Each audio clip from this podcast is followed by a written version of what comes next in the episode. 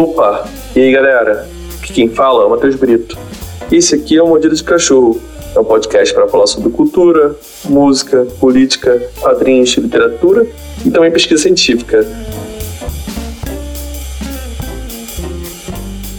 E como vocês estavam acompanhando na parte anterior, estávamos conversando com o Leonardo Panso é, sobre sua vida, obra, turnê e tudo que ele fez de interessante até o momento e tem feito ainda, né? E então, Panso, vamos pular agora para 2006, na turnê europeia. A gente foi com o Anderson R. Box, né? a gente foi com o Alexandre, que era um baterista canhoto, que já tinha ido para o Nordeste com a gente e foi para a Europa também. E a gente teve a bela surpresa de que nosso baixista não, não ia. O, da, o Davi. O da baixista o Davi, né? Seu guitarrista que era nosso baixista na época. Eu, eu, eu sei dessa história que ele não tinha identidade, coisa assim. Ah, o cara não tirou o passaporte e só me avisou faltando uma semana. Né? Caralho. Não, faltando 10 dias. Eu não vou. Quando eu fui comprar a passagem, Davi, preciso do documento. Não, não tenho. Não vou. E é inacreditável, assim. E é o que aconteceu. Um cara que tinha ido com a gente em 2003, que é o George Priso, que é do SOH de, de Fortaleza e do Insanity, ele ia com a gente em 2006 como motorista e para ajudar. Porra, tem uma vaga aí? Tem uma vaga. Eu monto mesh, vendo as camisetas, carrego equipamento. Falei, não, beleza, vamos aí. Quando o Davi falou, meu irmão, não vou, falei, Jorge, tem uma surpresa para você. É, você vai chegar, você ia chegar aí na minha casa três dias antes da viagem eu preciso que você chegue amanhã, porque eu preciso que você aprenda 35 músicas em dois dias, porque você na turnê o Davi não vai. E o, Davi, e o Jorge falou: fudeu, eu não sei tocar nenhuma música, nem só o Davi. O Jorge já gravou vários discos, mas é tipo eu, tipo você, a gente não é músico, a gente faz as coisas doidas no, no instrumento. E ele falou: fudeu, eu não então foi foda, assim, pro George. Eu falei, George. E aí o cara pegou o avião no Ceará, já ouvindo disco atrás de disco para conseguir conhecer, tá, tá, tá, tá, chegou na minha casa. Então, não, começa a ouvir dia e noite, vamos tocar as músicas, vamos ensaiar. E foi foda, porque a gente sabe que o Davi fez falta. A gente sabe que o Davi, você sabe, a gente, eu e você e a banda, que o Davi é um grande músico. Como o Alexandre, o baterista, é um grande músico o mais fraco era eu. Então era importante pra caralho que tivesse o Davi ali na frente, tanto tocando super bem, confortável, porque sabia todas as músicas, porque tinha feito 100, 200 shows antes, pro Nordeste, caralho, gravou disco. E, e porque tinha performance, um cara mais baixinho, mais leve, com, né, com performance mesmo. Tanto que chegou lá e, e a gente estava claramente fazendo um show inferior um pouco do que a gente estava. Mas fazer o quê? Davi não foi, o George fez os 38 shows, começou, e aí é absolutamente compreensível que ele não fez o primeiro show tão bem, o segundo, e foi dando. E a gente tem hoje, é, eu tenho aqui, acho que dois cassetes, um CD, eu tenho uns dois, três registros aqui, em áudio, do final da turnê em que ele tá tocando super, super bem, não deixando nada a dever ao Davi, porque ele foi tocando, fez 38 shows. Então foi foda pra caralho, só que foi foda pra caralho pra ele, né? É, de ter que aprender de um dia pro outro música pra caralho, porque era um show longo, né? Mas fazer o quê? Quem tá no rock é pra se fuder, né? Não tem jeito. mas, eu, mas por que, que os shows eram longos? A gente, as músicas são curtas, né? Eu acho que é isso. Você não vai pra Europa todo dia. Né? Ah, sim. Então a gente, a gente gosta, acho que a gente gosta de tocar, as pessoas gostavam de ver. É, você não toca todo dia com equipamento bom. É, Foda-se, vamos tocar tudo que a gente quer. Mas eu acho que é isso, cara. Sabe? E, e, aqui a gente tem um negócio que é aquele mais um, mais um, né? Uhum. Na Alemanha, na Alemanha é Zugabe, Zugabe. E porra, pintava um Zugabe, cara, a gente tocava mais 10. Ah, Foda-se. tipo, tipo, o que, que você vai fazer daqui a pouco? Nada. Vai beber. Ah, vamos tocar mais. Foda-se, sei lá. Mas eu vou, eu, vou, eu, vou, te contar uma história, então, assim, para te completar um pouquinho, só porque essa viagem de 2006 ela é muito peculiar para mim. Porque aconteceram coisas muito malucas. Eu te contei, vou tentar resumir que eu falo pra caralho. Eu aceitei aquele emprego de 2001, em novembro de 2001, que era um emprego que eu trabalhava de madrugada. E quando chegou o começo de 2006, final de 2005, na verdade, eu estava muito, muito esgotado, porque trabalhava de 11 da noite às 7 da manhã. Eu estava de um jeito que eu não conseguia mais fazer. E eu, eu falei, foda-se, eu vou me demitir desse emprego e vou passar 90 dias na Europa. Qual é a melhor maneira de ir para a Europa? Tocando. E foi assim que a gente marcou essa turnê de 2006, que eram 46 dias, 38 shows. E quando eu estava marcando essa turnê, chegou aquelas mensagens da sua vida que você nunca acredita que vai chegar, nunca pensou em que, que pudesse chegar, que era um convite do Vander Wildner para eu viajar a turnê dos replicantes junto com eles. Ele tinha voltado para a banda depois de 15 anos, sei lá, 20 anos, não sei, muitos anos.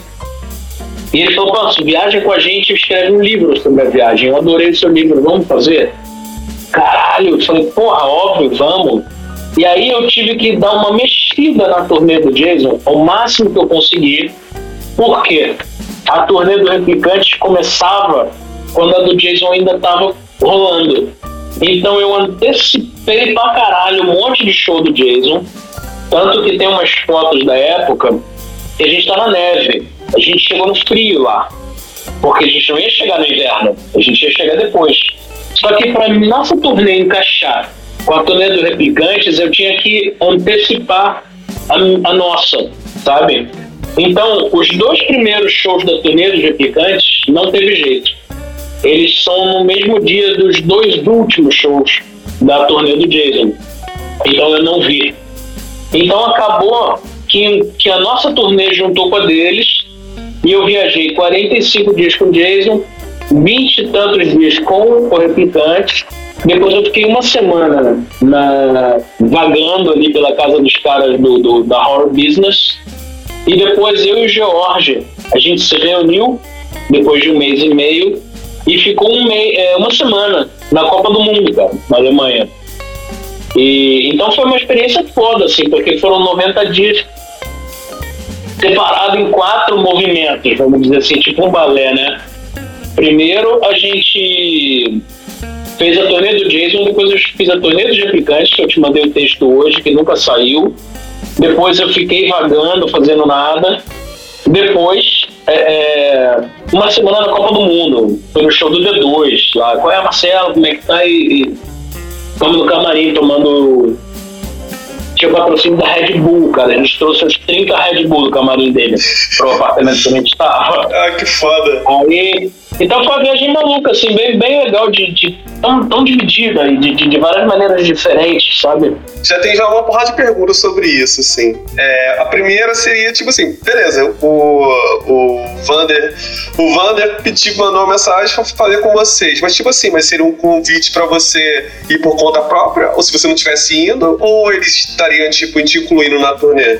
Não, ele, ele, ele, ele já sabia que tinha turnê do Clayton. Ah, então ele sabia que. Isso, sem isso não teria nem como eles pagarem. Ah, sim. E. Bom, não sei, não lembro agora que dinheiro que eu tinha na época, porque eu tava nessa época juntando dinheiro para comprar minha casa.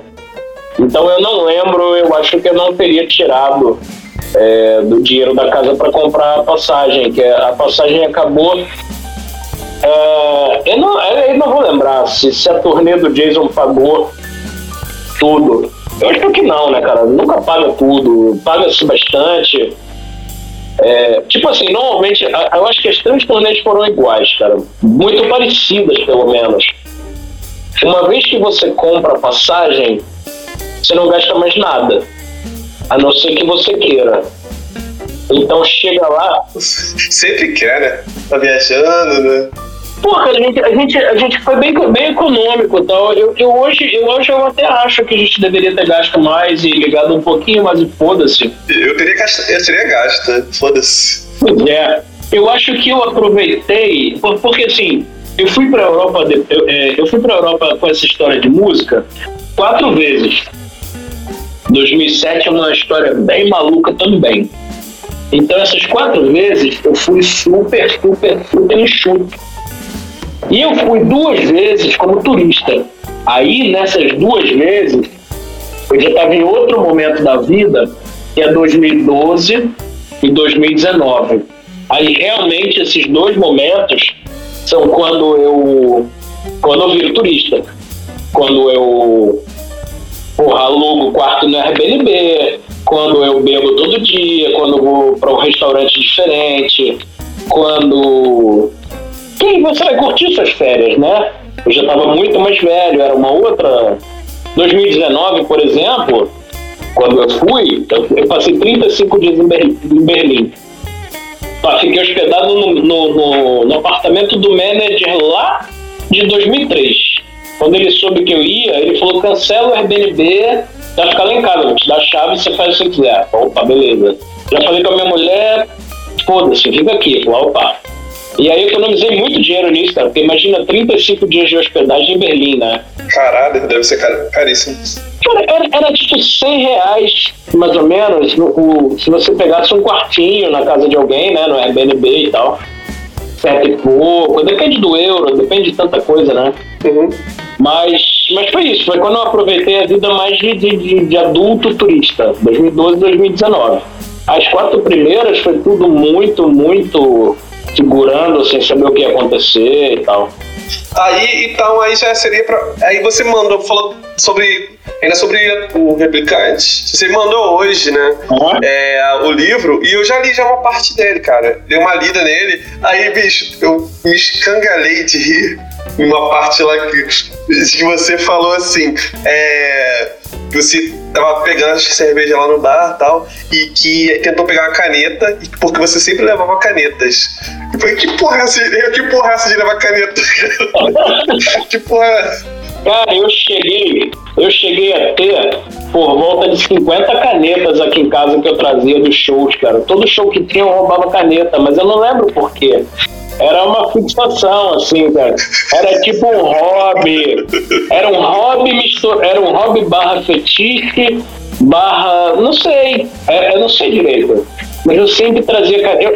Todos os meus livros são escritos a caneta. Então talvez tenha alguma relação com isso, cara. Até hoje eu escrevo a caneta. Se eu tirar fotinho aqui da minha cama, tá o bloquinho aqui e a caneta. É, é como eu começo tudo, é, é, eu escrevo a caneta ainda. Talvez tenha a ver com isso, cara. Caraca, eu me escangarei de rir. Falei, caralho, cara. Você vai chegar, você vai chegar, você vai chegar no momento em que a gente está no show do Replicante na Suécia e era Páscoa e tinha distribuição de ovinho. Ah, já, eu comi bem, eu comi bem uns 30, cara. Já cheguei nessa parte já. Eu, eu, eu cheguei nessa parte já. Ainda mais eu passei dessa parte já. Tá gostando? Dá pra lançar, né? Tô. Dá, cara. Eu tô gostando, bicho. A gente, a gente ia lançar, a gente entrou em edital, depois tentou editora, tentou tanta coisa, e foi ficando pra trás. O Wander saiu da banda. Aí não sei, cara, eu fui perdendo time, perdendo, perdendo, e, e tá, tá guardado há 15 anos. Eu acho que nunca vai sair, não, cara. Sinceramente, eu acho que. É, talvez talvez alguma, alguma coisa, sei lá, alguma, sei lá, se o se, se você conversar com ele e ver, sei lá, se tem algum em algum ano, pá, gente pretende em 2025 fazer a turnê de tal coisa. Aí dá pra se programar, né? Tipo, pra lançar. Olha, em, 2000, em 2023, se eu não me engano, não, 2024, o Replicante faz 40 anos. Ah, então. Aí já, aí já é uma data. Talvez eles estejam programando algo para isso aí, cara. Claro, então, tu já poderia já ir pensando nisso, né? Inclusive, teve uma conversa, teve uma conversa bem maluca que eu vou parar num momento. Tranquilo. Mas que, em que eu cheguei a acertar com meu chefe minhas férias, que eu ia passar em Porto Alegre para escrever a biografia de Replicante. Teve esse convite Nossa, que incrível, bicho. Era pra sair, era pra sair no aniversário, se eu não me engano, de 25. Eu acho que era 25 anos, cara, 25 a 30. É tanto ano, tanta idade que eles fazem. E aí. E aí foi vetado, cara. Teve uma, uma pessoa da banda que vetou. E. Bom, e aí pronto, ficou pra história, eu nunca fui, nunca saiu, ninguém nunca escreveu. Pô, que merda, bicho. Coisas do rock mesmo, e, e talvez não fosse pra ser, sei lá. Não, não. Eu penso nisso quase nunca, cara. Assim, é, ah, aconteceu, é, tudo bem. É, mas, pô, esse livro tá bacana, cara. Tô gostando e eu acho que realmente vale a pena lançar sim, cara. Mas eu acho que seria bom aproveitar um, um aniversário, uma comemoração, né? Eu tenho aqui em casa os, os, as páginas de caderno escritas pelo Vander, com, com os rótulos das cervejas que ele bebeu, o diário da vida dele. Na verdade, o, o livro ia ser minha, o meu texto junto com o dele, e flyer, fotografia, pôster. Ia ficar bem bonito, cara, ia ficar bem legal. É, foi acontecendo de, de eu achar realmente que nunca vai sair, mas não, nunca se sabe também, cara. A vida é misteriosa. É, nunca se sabe, realmente. Talvez. Não, nunca se sabe, nunca se sabe de absolutamente nada, cara. Então, é um grande mistério. Pois é, cara. Mas por enquanto, quem, quem, por enquanto, quem estiver aí e quiser ler, existe um PDF, você pode pegar Comateudo comigo, leonardopanco.gmail.com. Eu envio esse PDF com o meu texto, né? Poucas fotos, não tem a parte do Wander mas dá pra ler. Quem quiser ler no computador é só me pedir que eu envio. Sim, cara, então, eu, me, eu, porra, me escangalhei de rir uns momentos, mas isso da caneta, eu, eu falei, caralho, mano, isso foi foda. Coisas estranhas de um cérebro desregulado. mas aí falando sobre a turnê do Jason, dessa de 2006, cara. Como, aí, beleza, aí vocês, pô, se fuderam, o Davi fudeu com vocês. E o cara. E, e a turnê, mas a turnê foi bacana tal? Como que foi? Isso que eu ia falar, por exemplo, se você, se você pensar tudo que aconteceu em 2003, que foi bem difícil, é, dentro do possível, essa turnê de 2006 foi super simples, sabe? A gente não perdeu nenhum show, a gente não se atrasou para nada, a gente fez 38 shows. É, tira, a partir do momento que o Davi falou que não ia, que a gente arrumou alguém para ir. Eu acho que não deu nada errado, cara. Né, assim, claro que, porra, tem show mais feio, show mais vazio, cachê melhor, cachê pior, bilheteria horrível, bilheteria melhor. Mas aí são, são dias do rock, né? Mas não teve nenhuma grande tragédia, nenhuma grande coisa. A, a pior coisa que rolou foi o Alexandre, o baterista, que trancou a van em Paris com a chave dentro. Mas isso dá pra fazer em Guadalupe, Madureira, Vila da Penha, né? E aí, cara, esse, Caralho. É, esse show de Paris foi muito ruim, cara. Era pra ser foda, mas foi muito ruim. Tinha 26 cachorros no squat. Pedia muito, foi bem difícil. Tinha tipo 15 pessoas que moravam lá, quase não tinha público porque era greve de ônibus. As duas pessoas que eu conheci em Paris não foram, porque falaram: não, não sei nem onde é isso, e não tem ônibus, não tem como eu chegar. E essas 15 pessoas estavam viradas já, tipo, dois dias de metafentamina. No dia seguinte, meio-dia, quem conseguiu dormir e acordar, nós quatro, né? Essas 15 pessoas seguiam acordadas, tomando muita bala, muito metafentamina. Os comprimidos lá, os caras estão acordados três dias. Então esse show foi muito tosco. Tinha cachorro pra caralho, Alexandre é, fechou a van dentro a gente teve que arrombar a van com pé de cabra. E, é, e o dono da nossa gravadora, o David, da Horror Business, tinha comprado uma van do exército. Irmão, pensa num bagulho feito na Alemanha que jamais, em hipótese alguma, vai dar defeito. A van era feita de adamantium, a van do exército. Pra, arrom pra arrombar essa porta com pé de cabra, é tipo três pessoas segurando, segurando o pé de cabra, saca? era muito resistente e depois a gente teve que botar a porta no lugar com a mão. Então esse dia foi muito rolê aleatório das trevas, sabe? Não tinha como, tipo, arrumar um chaveiro? Ou seria muito caro? Caralho. Cara, uma mina, uma mina dessas que estava acordada há três dias, foi na concessionária da BMW, que era dois quarteirões, e trouxe um cara. Quando o cara viu o naipe do lugar, o naipe da galera, o naipe da gente, todo mundo assim, o cara falou, bonjour, meteu o pé, cara. E aí então não tinha, não tinha como, ele falou, pô, o problema é de vocês aí, tchau, falou umas coisas em francês, bonjour, meteu o pé, a gente falou, ah, fudeu, vai ter que arrombar, mano. Caralho. Mas fora isso, cara, eu não lembro de nada demais, assim, sabe? Um cansaço natural, uma.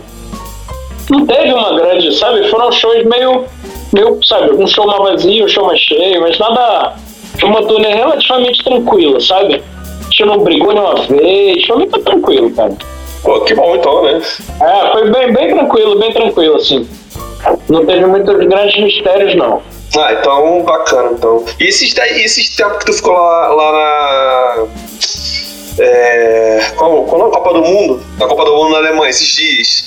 E o que tu, além de, de roubar Red Bull do camarim do Marcelo D2, tu, o que mais tu fez lá de rolê assim, que tu fosse, putz, isso aqui foi maneiro e tal? Cara, esse dia foi um dos mais legais. Era Brasil e Croácia. Primeiro jogo do Brasil na Copa do Mundo, né? A gente não podia chegar nem perto do estádio, que era fechado. E a gente descobriu que tinha esse negócio que aqui se chama FanFest, né? Não sei. Então esse dia foi muito. Cara, né? É, é- são aquelas atividades recreativas que tem antes dos jogos. Ah, sim, sim, sim, sim. sim. Era um show do D2. Ele me deu uma camisa super linda da seleção brasileira que tinha um D2 nas costas, assim. E eu conhecia ele, o empresário, que era o mesmo empresário da Pitch, eu tinha tocado no DVD da Pitch, então tava tudo meio fresquinho, assim. E aí, a gente, cara, a gente passava o dia todo na rua, eu e Jorge. Porque tava um calor muito gostoso, um clima bom, gente pra caralho na rua. E a gente ficava procurando bar pra ver os jogos, tomando assim, muito tranquilo, assim, sabe? Não tem uma coisa genial, mas é genial. Tudo, tudo, Berlim é genial de qualquer maneira, né, cara? Então a gente passava andando, passava procurando bar com cerveja barata que passasse os jogos. Uma coisa bem tranquila, assim, cara. Ah, então, pô, só de, de roubar a Red Bull tá bom já, então. Era bem legal. A gente- estava hospedado na casa desse mesmo manager de 2003 e de 2000 e, que me hospedou em 2019, né? Aí o Humberto é o cara que sempre salva Berlim. Ele já, ele já ficou hospedado na Audi Rebel, cara. Ah, que maneiro, hein? Lembra quando a Audi Rebel tinha um albergue no segundo andar? Sim, sim, não, não tem mais não? Não, é, virou o estúdio do Cassim. Sabe quem é o Cassim? Hum. Não. O Cassim do Cabola Tequila. Ah, sim, sim, sim, sim, sim. Sim, Produtor que fez discos do Caetano, sei sim, lá. sim, sim. tudo. sim. O segundo andar é o estúdio do Cassim. Não tem mais albergue. Ah, verdade, cara. A última vez que eu fui lá, antes da pandemia, realmente, ela- lá na parte da entrada tava vendendo até lance de instrumento, né? É, corda, essas coisas assim, né? Isso. É, lembrei agora. E Lembrei. o, o Pedro, o Pedro, o dono, o Pedro, dono da Rebel, já ficou no apartamento do Humberto em Berlim. Ah, que legal, né? É por isso que o Humberto ficou na Audi Rebeca. Eu falei, Pedro, lembra aquele maluco que te deixou a chave? Dez dias em Berlim, nem tava lá, ele deixou o apartamento na tua mão sem tu nem conhecer? Lembro.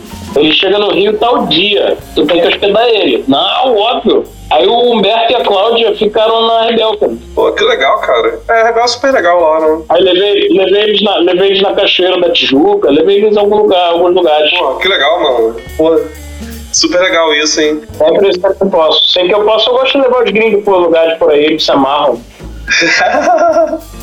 é bom, né? É bom, E é, é bom que às vezes você vai estar no- em alguns lugares que você nunca foi, né? Assim, você, pô, que vai- é, sempre tem, é. pode crer. inventa de fazer que é pra levar o gringo, mas você mesmo nunca foi, né? Sim, com certeza, cara. Eu só fui, eu só fui ao Cristo, eu só fui ao Cristo duas vezes levando banda. Eu nunca tinha ido. Eu, cara, eu fui a primeira vez também. Eu fui a primeira vez também é, faz pouco tempo. Que eu fui levar minha mãe, cara. Eu nunca tinha ido também, não.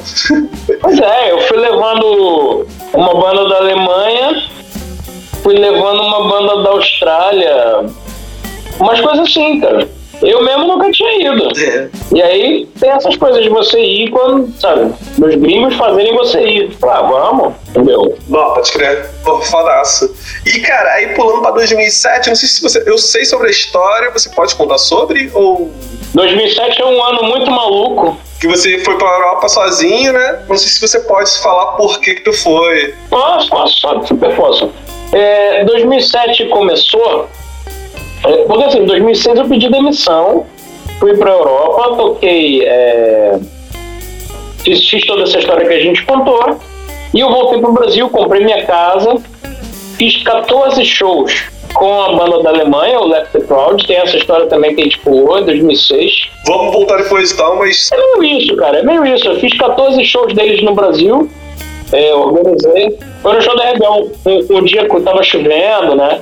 Eu fui, eu fui no show da Rebel. Banda legal, cara. Aquele cantor, ele é mega famoso hoje. Eu fui nesse show, pô, show- e a banda é legal, essa banda, cara. Ele tem uma dupla com uma menina, um duo com a esposa dele, eletrônico. Ah, cada, cada faixa no YouTube tem 10 milhões de views. Sério? Ele é um dos caras mais famosos da Alemanha. Ele nem responde minhas mensagens. Caralho. Ele é muito famoso. Depois eu te passo o nome, eu sempre esqueço a porra do nome. É muito legal. Que doideira, hein? A mina canta pra caralho e tal. Ele não é o cantor, ele produz, compõe. Ah, E é meio eletrônico. É bom pra caralho, cara. Eu te mando depois, se você me lembrar. porra. Me manda. Sim, sim, sim, eu lembro sim. Eles têm uma história muito boa também. Eles vieram pro Brasil aquela vez com um EP de seis faixas, se eu não me engano, em inglês. E ele compunha tudo. Ele compunha todas as músicas e todas as letras. Quando eles voltaram para a Alemanha, eles assinaram um contrato com uma gravadora alemã para fazer um disco em alemão. E eles gravaram o disco. Quando o disco ia sair, tudo pronto, cara. Ele falou: a banda acabou e eu tô indo embora e vocês estão nas minhas costas há anos. Eu tenho que fazer tudo. E tchau pra vocês. Ele se mudou da cidade deles lá, foi embora pra Berlim. E hoje a gente vê que ele tava certo, né? Os outros três não trabalham com música e ele é uma das pessoas mais famosas da Alemanha. Tchau pra vocês. Então tem essas coisas aí também, né? Um dia você precisa tomar atitude. Caralho. Eu acho que também é, é, a história é foda, a história, a história é maluca. Eu vou te mandar os links pra você assistir, é bem legal. Nessa mesma época aí, você também trouxe uma outra banda, cara? Cara, foram três anos seguidos, se eu não me engano. 2006 veio é, 14 shows dessa banda alemã. Aí 2007 são 11 shows da banda da Austrália. E 2008 são 16 shows de uma banda francesa, chama Kick Skull. É, Então, eu- então é, Tica Escola, eu fui num show lá em, na de Realengo. E eu- a, a outra banda na Austrália é o quê? The Nation Blue? The Nation Blue, exatamente. Pô, lembrei aqui, tá, veio, tá, começou a falar aí que você lembra de várias paradas. Eu fui também num, num, num show deles, acho que na Rebel, sei lá. E o, o The Nation Blue, o baixista, é um dos publicitários, do- talvez o mais famoso da Austrália hoje. Que isso, cara? Ele fez, por exemplo, entre outras muitas coisas, ele fez o vídeo da seleção australiana para Nike, para a Copa do Mundo da África do Sul. O nível do que ele trabalha. Nossa, que incrível, bicho. E ele tem uma banda de metal hoje. Você ouviu meu primeiro disco que começa com uma menina cantando, berrando? Eu, eu ouvi seu primeiro disco, mas eu não lembro, tipo, de uma faixa, espe- uma faixa específica. Tem uma mina da Indonésia que chama Karina. é, ela mora na Austrália e ela tem uma banda muito foda com esse baixista. É uma banda de metal. Pra, pra ver a última turnê deles na Austrália, foi. Eu tô tentando lembrar o nome da banda dessa que o Max tem com a. É Matheus, né? Também, Matthew. É, com a Karina. High Tension. É bom pra caralho. High Tension é muito foda. Cara, a última turnê deles na Austrália foi High Tension Refused Sicker Growl. Caralho. É, destruição. Os caras abriram um show do, do o Batera daquele Nation Blue com uma outra banda. Abriu um show do Midnight Oil, do retorno depois de 25 anos. Nossa. O maluco, o maluco tá lá fazendo os bagulho até hoje. O cantor tem vários discos solo. Ele, os três continuam na música. Pô, que foda. Eles estão todos na música ainda. É bem legal. E o Nation Blue, é que- o Nation Blue, o Nation Blue se reúne de tempos em tempos, mas não é mais a atividade principal de nenhum dos três. Mas eles seguem existindo, seguem amigos, e quando dá na cabeça deles lá, que eu não sei como é, eles fazem algum show. Né? Mas não tem, não tem disco, acho que há 10 anos e tal. Mas ainda existe. Pô, bacana, cara. Maneiro. En- Então, ó, Acabou 2006, é, eu fiz essa turnê aí do, do, do Left Crowd, estava tentando viver de música, tentando fazer algumas coisas, porque eu voltei pro Brasil. Aí tem o, paradoxo, né? Eu, eu, comprei uma casa, mas eu não tinha um real, porque eu comprei a casa, gastei tudo e não tinha emprego. Né? Então vieram duas coisas, porque eu pedi demissão para ir para a Europa, porque eu não aguentava mais então. Começou 2007 de uma maneira mais maluca, e foram duas coisas acontecendo ao mesmo tempo em que eu tive que tomar decisões de adulto.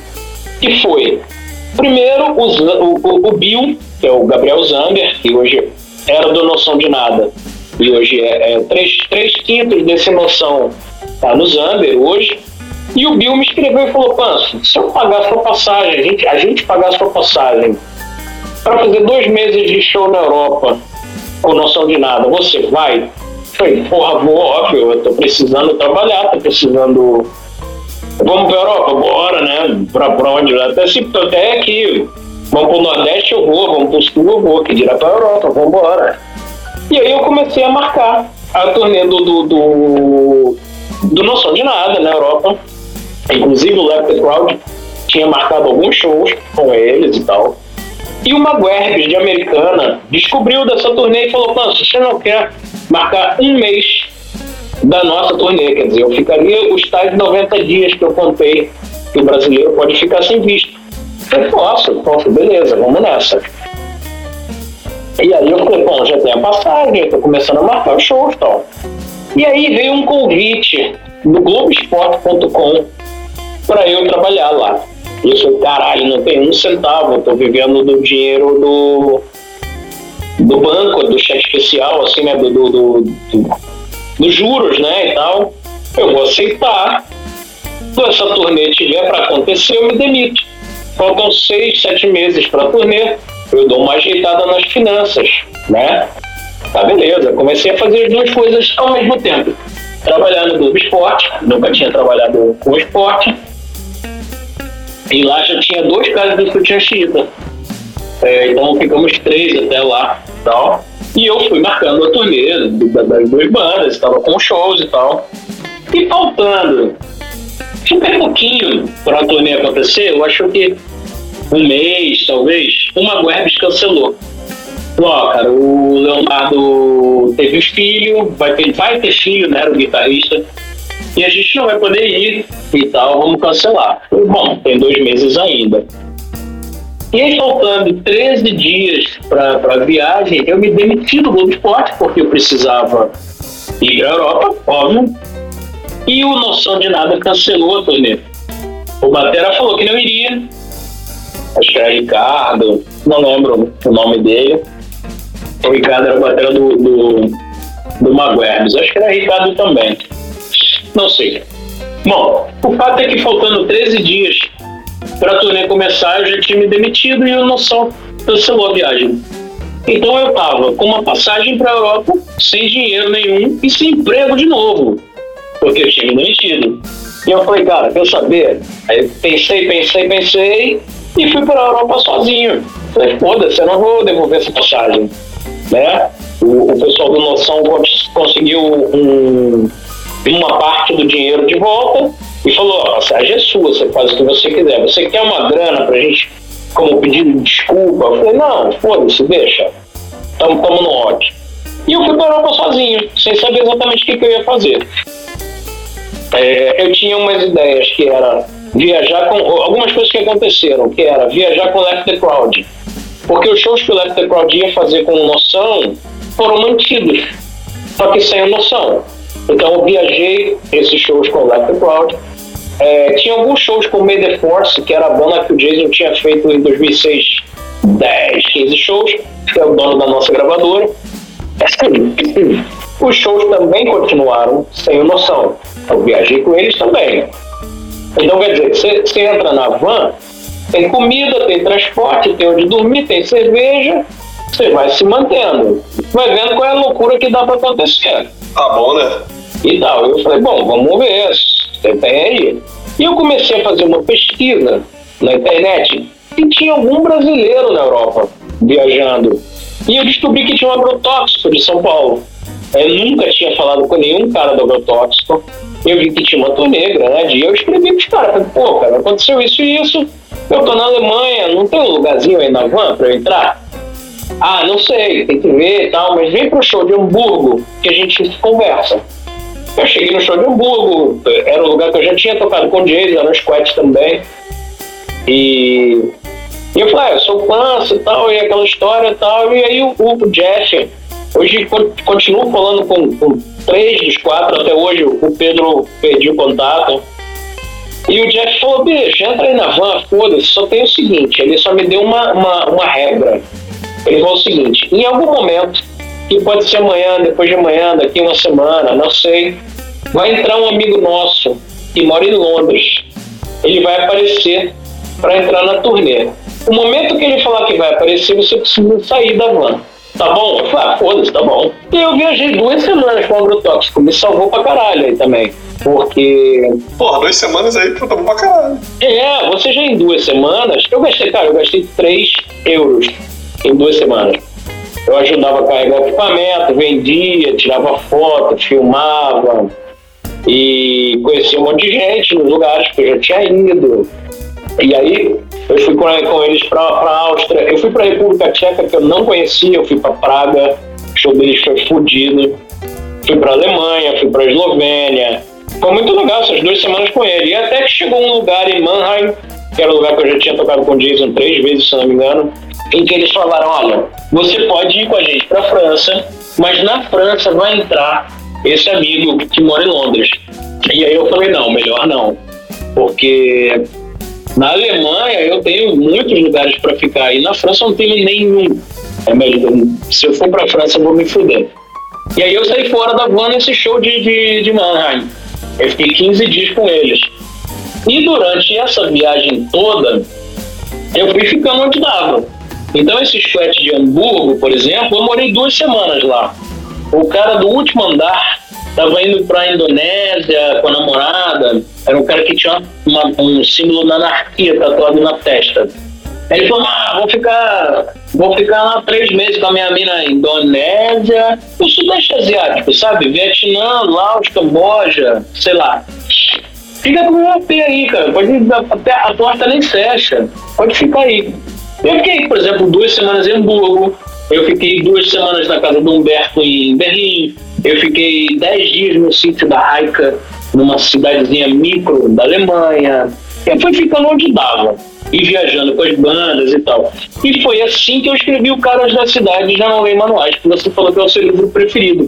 Também foi todo, também foi todo escrito na, na Alemanha, na Europa, né? Cara, tem nesse, nesse livro tem uma, umas paradas mais legais que, que acho, acho uma parada mais legal que você escreveu, na verdade. Uma, uma frase. Uma frase lá, né? Que é, eu não vou lembrar agora da frase exatamente, porque eu já li faz um tempão já, mas a, a ideia é tipo é assim: tem, tem, tem muita gente que que vive com as coisas, vive do que você gosta, de, você gosta de fazer e que você não ganha dinheiro, né? Então quer dizer que você talvez não faça bem o que você gosta, tal, uma coisa assim. Não sei se você lembra dessa frase. Ah, não, eu vou até reler o livro, mas, mas tipo, explica, explica melhor. Não, não, não. É tipo assim, você falando assim, tem pessoas, por exemplo, tem pessoas que vivem da música uhum. e que estão vivendo, estão ganhando grana com isso aí, e você vive de. Você faz música, mas você não vive disso. Quer dizer que talvez você não faça tão bem isso. Talvez eu não faça tão bem. É, eu já pensei, você acha que eu já pensei isso uma vez, 200 ou 100 mil, cara? Ainda mais que eu tenho esse problema do toque mental, assim. Você, é, é tem, é, tem um, é, tem está escrito isso no livro, assim, isso que eu não lembro qual contexto. Porque eu sempre, eu fico muito questionando por que será que eu não posso, que eu não estou tocando agora bomba também? Você, o Davi, por exemplo, outro dia falou, pá, suas músicas são todas fora, ele usou essa expressão, fora da caixinha. São músicas estranhas. Então, quer dizer, você não pode ficar surpreso de que sua música não fez sucesso. Você faz a música com sete partes diferentes, tem refrão. Você é difícil fazer sucesso. Então, a gente fez as músicas muito doidas, com uma história muito doida, com uma trajetória muito doida. É assim mesmo, cara. Essa história de 2007, por exemplo, o Leonardo de hoje não conseguiria fazer. É triste dizer isso, é uma das coisas mais tristes, mas eu não conseguiria. Mentalmente, pelos problemas que eu tenho enfrentado, imagina, cara, eu saí daqui tem, tem onde dormir no dia seguinte, pelos próximos 90 dias. Ah, você ficou os 90 dias mesmo? Fiquei, fiquei, porque você sai daqui com a passagem comprada. Ah, não tem como trocar, não? Tipo, a volta? Não, e, e, assim, na boa, assim, eu já tinha me demitido. Me explica só, você tá em Berlim, você vai voltar pra Vila da Penha, é isso mesmo? Não, não, né? Foda-se, né? Desculpa aí, cara, desculpa aí. 20, 30 centavos a cerveja foda no supermercado, não. Não, eu fui ficar lá e eu tava escrevendo um livro, eu tava super, me achando super sei lá, mano, super, super, assim, viajando com um monte de banda. Artista, né? Super por talvez até artista escrevendo, sei lá, cara. Tava por aí, vivendo mesmo, né? Mas história maluca, cara. Então. Porra, muito doido mesmo. Aí você ficou tipo assim, você, depois que acabou esse rolê com o agrotóxico, que aí você ficou ficando squat, ficando na casa de amigo e tal. Não, eu lembro exatamente, eu lembro exatamente de onde que eu saí do squat, do, do, do, do, esse lugar que, que, eu, que eu abandonei, vamos dizer, o agrotóxico, ele não era um squat. Ele era desses lugares que eu te falei, os centros de juventude, mais organizado, é, chama Jus Piranha. Jus, que é J-U-Z, Jugendzentrum, dizer, o centro da juventude. Né? Então ele chamava Jus Piranha numa cidade chamada Mannheim. E, e aí eu lembro bem exatamente, porque foi um super, super gasto. Eu paguei tipo 60 euros de um trem. Era o dinheiro que eu vivia tipo três meses, né, cara? Mas eu tinha que chegar no sítio da Raika, que era um lugar que eu tinha para ficar. E quando eu cheguei na cidade, porque ela não morava na cidade, ela morava bem afastada. E eu cheguei na cidade, desci da, da estação, e, cara, bem, bem antigo, né? Eu liguei do orelhão pra casa dela e atendeu uma menina e falou: Ah, a Raika não tá, cara. Não sei quando ela chega. Não sei se chega amanhã, semana que vem. Eu falei: Fudeu. Eu falei: Tá, o que, que eu faço? Aí chovendo, frio, né? Clássico Alemanha. E a Raika tava em Leipzig. Depois que eu descobri, porque ela chegou tipo duas da manhã e foi me buscar nesse, nesse orelhão onde eu estava refugiado. E aí eu fiquei umas duas semanas no sítio da Raika, cara, que era um lugar muito, muito, muito agradável, muito tranquilo. Eu escrevi uma grande parte do livro nesse sítio, porque eu ficava quase o dia todo sozinho. Ela ia trabalhar, o namorado ia trabalhar, ficava eu e as galinhas. Ela é uma ativista vegana, então essas galinhas eram de frigoríficos que eles invadiam de madrugada. O sítio era cheio de galinha que eles resgatavam dos frigoríficos e tal. E aí isso, cara. Fui era, era isso que você ia falar, né? Só onde é que eu fiquei e tal, né? Sim, sim, sim. E também eu me perguntar em relação também a, tipo, por exemplo, aí você lá no, com, com agrotóxico, você não tá gastando dinheiro nenhum. Aí você conseguiu entrar em outros trampos para poder ir, ir, se manter, ou você só tava, depois ficou só, tipo, economizando dinheiro com o dinheiro que você já tava já? Eu fiquei porque na, na verdade eu não ganhei dinheiro com nenhum, com nada que eu fiz. É, deixou de gastar. Deixei de gastar o que é, o que, o que é mais ou menos ganhar, né? É, claro. Você fica duas semanas com agrotóxico, imagina, Austrália, Eslovênia, é, Viena e Praga Porra, eu fui a quatro países, cara, e, e só, o único. Sabe por que eu gastei 3 euros? Quando a gente chegou no show de Praga, a cerveja não era livre, como era na Alemanha. A cerveja era duas cervejas para cada membro da banda. Então eu e um sexto cara, que era amigo do Jeff, a gente não tinha direito. Aí eu peguei algum dinheiro lá, eu acho que era 3, 4 euros e comprei. Ah, vou comprar, vou tomar uma cerveja, né? Cara, foi o único dia que eu gastei. Acho que no dia seguinte eu comprei uma cerveja num, num bar qualquer, um chopp um legal, né? Mas, cara, eu gastei tipo isso, 5 euros em duas semanas nesse, nesse momento de praga, sabe? Todo o restante, cara, tem jantar, tem café da manhã, como eu te falei lá de 2001, o agrotóxico também tinha. Então o que eu fazia era jantar, carregar caixa, descarregar caixa e, e, e só. Agora, de, de, outro, de ganhar dinheiro, nenhum. Não fiz nada. Né? Não, não, sim, mas por exemplo, aí, nesse período aí do agrotóxico, beleza. Aí depois foi por causa da sua amiga. Fiquei lá também sem pagar nada. É, Hamburgo também não paguei nada. Nunca paguei nada pra ficar em lugar nenhum. Então, aí você foi ficando, assim, foi formando um lugar que você não ia gastar, ia gastar zero dinheiro. Eu fui ficando. Ah, olha, eu fiquei na casa do, do guitarrista do, do Made Force, que era o dono da gravadora, da Horror Business, né? Eu, aí eu vou chutar, sei lá, quatro dias. Fiquei dois dias na casa do baixista, fiquei uma noite na casa do vocalista, que foi o pior lugar. Era. Não era, não era legal, a família dele era zero legal. A família do baixista era fantástica, eu moraria lá até agora. O pai dele, gente fina, mãe, fica aí, foda-se, faz o que quiser. Era bem, muito tranquilo. Eu fiquei, cara, acho que uma semana na casa do Batera do Left the Crowd, né? Que era os moleques que aqui em casa. Eu fiquei uma semana, se não me engano, na casa de um casal do Maranhão, cara. Porque aconteceu assim, eu não tinha quase dinheiro nenhum mais.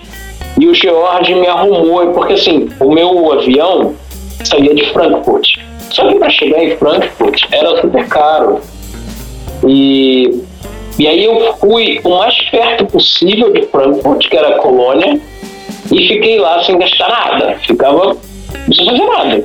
Só comia o que me davam, ficava bem. Cara, viagem tosca, assim, que hoje eu não faria realmente. Aí no último momento, cara, eu peguei um negócio. Tem um negócio da Alemanha que a gente aqui hoje chama esse BlaBlaCar, sabe o que é? Sim, sim, sim. Isso é copiado da Alemanha, que lá chama Mitfahrgelegenheit, que é você entrar no site e você vê tem uma lista das pessoas que entraram, tipo assim, olha, eu sou o Leonardo, eu tenho um carro X que cabe Y pessoas, eu quero X reais e eu vou te deixar no lugar Y em São Paulo. Então tem esse monte de anúncio, sabe? Eu andava nisso direto, cara. Sempre que eu via, ah, vou de Berlim para Hamburgo, o trem é 50 euros. De, de Midspar, cara, era 10, 12, 8, sabe? Uhum. Era, era tipo assim, imagina, imagina, isso aconteceu mais de uma vez. Imagina um vendedor que trabalhou uma semana em Hamburgo, mas a casa dele é em Berlim. Aí na sexta ele vai voltar para casa. Se ele tiver nenhuma pessoa dentro do carro ou o carro cheio, é mais vantagem. Mas ele vai ter que ir para casa, ele vai gastar isso daí, entendeu? Aí ele vai lá e mete o anúncio: olha, tenho quatro lugares, quero 10 euros. O que pintar é jogo, entendeu? Sim, sim, porra, com certeza. Tem o fulano que é estudante que mora na cidade X mas estuda na cidade Y. Aí, sábado de manhã, ele ver os pais e passar o fim de semana, entendeu? Aí ele bota lá um anúncio. Isso acontece. Então, eu, eu vivi disso, cara. Então, as duas únicas vezes que não teve jeito foi essa de Mannheim, que era um negócio de, ó, você tem que sair da daqui a 15 minutos. Aí fodeu, eu não consegui me organizar. E acho que teve uma outra vez, cara, que eu não tô lembrando agora qual é. Mas 99% eu andava nesses nesses lances, assim. E tinha uma outra coisa que existe na Alemanha, que hoje eu não teria direito, que é o seguinte: qualquer estudante alemão tem direito a um acompanhante de graça é, em qualquer trem nos fins de semana. Então, os meninos dessa época, todos os Left the Crowd estavam na faculdade. Então, eu dei muitas vezes de graça, cara. Porque ele, cada um deles tinha ali uma, uma maneira de me colocar, sabe? Sim, sim. E aí vai, cara. E chega um dia que você conseguiu sobreviver 90 dias, escreveu um livro e voltou pra casa. mas, é, é, mas, é muito, mas é muito doido, assim, é bem, bem louco, bem louco. Caralho, passou. E aí, 2000, 2008, eu lancei esse livro. Não, 2008 é mais maluco, cara. Essa vida vai juntando, falando, três horas de maluquice. 2008, eu fui convidado para voltar para o Globo Esporte. Veja só, eu tinha me demitido, eles me chamaram de volta. Mas só que não seria um emprego. Seria um contrato de quatro meses para trabalhar nas Olimpíadas. As Olimpíadas eram, acho que na China. Então eu tinha que trabalhar de madrugada, era uma perrengue assim. E aí aconteceu que eu tive que explicar para os meninos do Chicken Call que eu ia fazer a viagem inteira com eles. E de um dia para o outro eu falei: olha, eu tenho zero real na conta, não tenho nada. Me ofereceram um trabalho de quatro meses e eu vou ter que aceitar. Eu queria pra caralho viajar com vocês. Mas não tem como. Eu vou organizar tudo de novo, de modo que vocês saibam para quem telefonar em cada cidade. Mas vocês vão ter que ir sozinhos de ônibus e dar um jeito. Eu não posso ir. Então aconteceu isso, que foi foda. A gente pulou 2007, cara, também, cara. Muita coisa. Não, mas continua essa história que eu, em 2007 eu queria falar sobre Nordeste, né? Isso, a gente pulou Nordeste. É que essa, é que essa história do você na Europa sozinho, lá sem dinheiro, isso é muito maravilhoso, cara. Pois é, cara. Aí em 2008, 2008 teve isso, de eu estar ao mesmo tempo completamente surtado fazendo quatro meses de, de Globo Esporte nas Olimpíadas. Eu, eu fui contratado três meses antes das Olimpíadas para fazer uma série de matérias preparativas e em cima da hora é, o, o, os três semanas mesmo de Olimpíada aí era fazendo crônica de jogo, basquete, hipismo, softball, sei lá.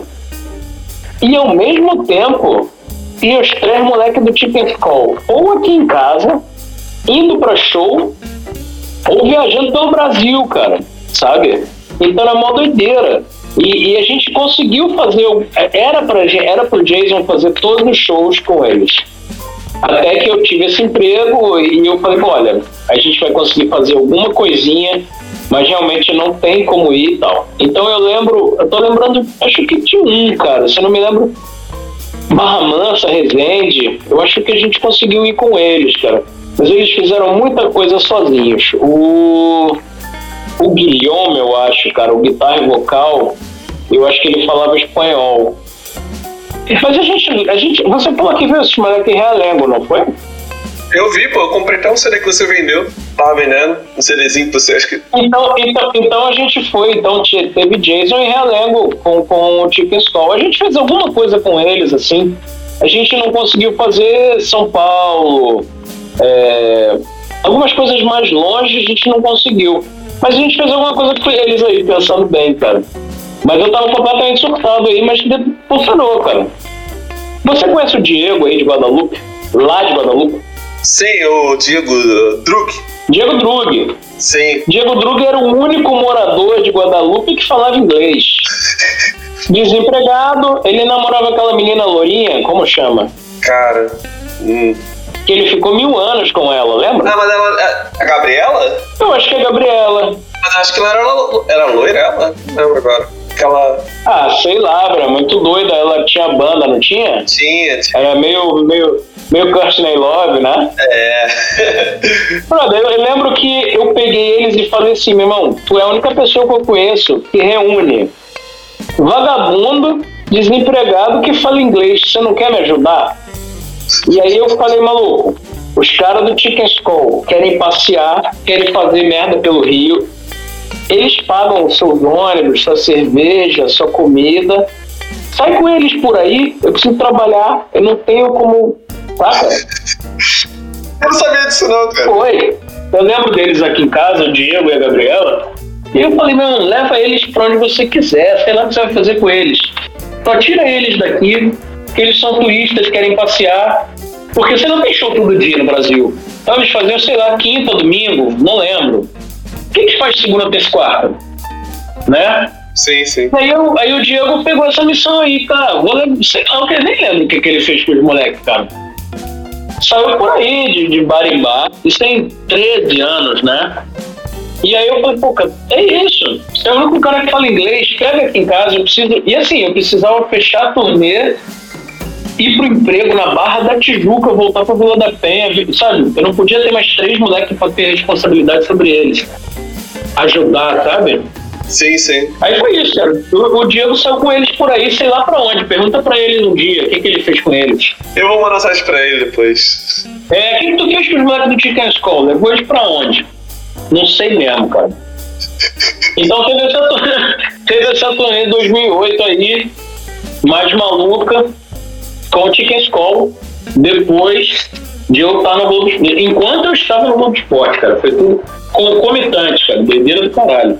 Ah, mas aí a gente vai ter que voltar para 2007, Vamos né? voltar. No Nordeste como com a mega estrela brasileira, o Barba lá do Los Hermanos. Isso é verdade, isso é verdade. Como você conseguiu levar esse, esse cara pra tocar no buraco, bicho? Cara, da parada da maneira mais simples, e na verdade, assim, de todas as turnês do Nordeste, é, teve a facilidade de eu convidar ele. É, na verdade, ele, ele, é tudo, tudo que se combina, tá? Então, o que aconteceu? A gente tinha, tava marcando a turnê com a banda da Austrália, com o Nation Blue, tinha o um show na Rebel, tinha alguma coisa no Nordeste se, se, se agitando, e a galera do Nordeste tinha três festivais que se juntaram, porque para eles era muito interessante ter uma banda gringa, que, sai, que gera matéria, que era o ponto C em Fortaleza, né, no Ceará, C do Ceará, tinha o, o do Fol, o Foca em Natal, e tinha o Aumenta que é Rock é, em João Pessoa. Ele, e aí, um pouco antes, de, em algum momento ali, o Los Hermanos anunciou a, as férias. Eram dois dias na fundição que acabaram virando, se eu não me engano, sete. Todo dia dava sold out, sold out, sold out, sold out. Eu fui inclusive nos sete com a pulseirinha de escola liberada.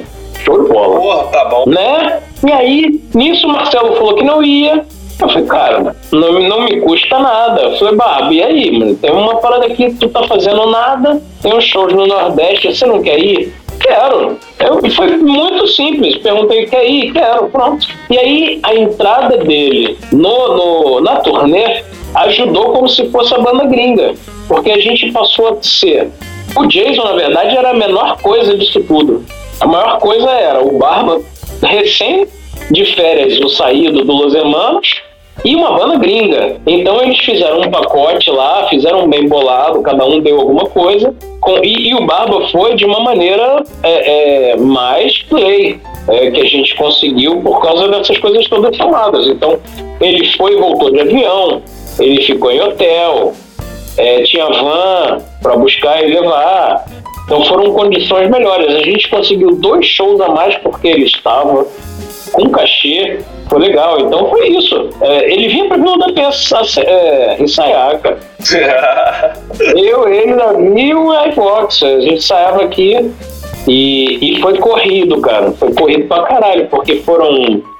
Eu não sei se eu vou errar aqui, mas foram 10 shows em 9 dias. Teve dois shows no mesmo dia. A gente tocou no CCBNB, achei isso. Centro Cultural do Banco do Nordeste do Brasil em Fortaleza. Era um show meio-dia e umas seis. Você tirava uma senha e então a gente fez dois shows no mesmo dia, cara. Doideira do caralho. E ele ficou exausto, né, cara? 30 músicas, hardcore, porrada comendo. E quase que a gente mata ele, né, cara? O show de Natal, cheio pra caralho, suado pra caralho. Ele deu mole de sair do show para respirar depois que acabou na chuva. Porra, ele chegou no Rio já com pneumonia. A gente não só levou ele, como quase matou. Caralho. É, ele, ele pegou a pneumonia, porque a gente ia fazer esse show do Nordeste, tinha o show da Audio Rebel, o, o Nation Blue, que estava vindo é, de shows na Austrália no Japão, ia para Califórnia fazer duas semanas, e a gente tinha os dois últimos shows com Barba, que eram Resende e Tatiaia. E o Marcelo milagrosamente falou: Ah, tô de bobeira, eu vou com vocês ver o Barba tocar. Cara, chegou em Itatiaia, Resende, o Barba não conseguia nem sair da cama, com a pneumonia explodindo, assim, fudidaço. Então ele, o Marcelo fez os dois shows com o Barba lá, mas o Barba não conseguia fazer nada. Ele voltou para casa e ficou duas, três semanas se recuperando da pneumonia.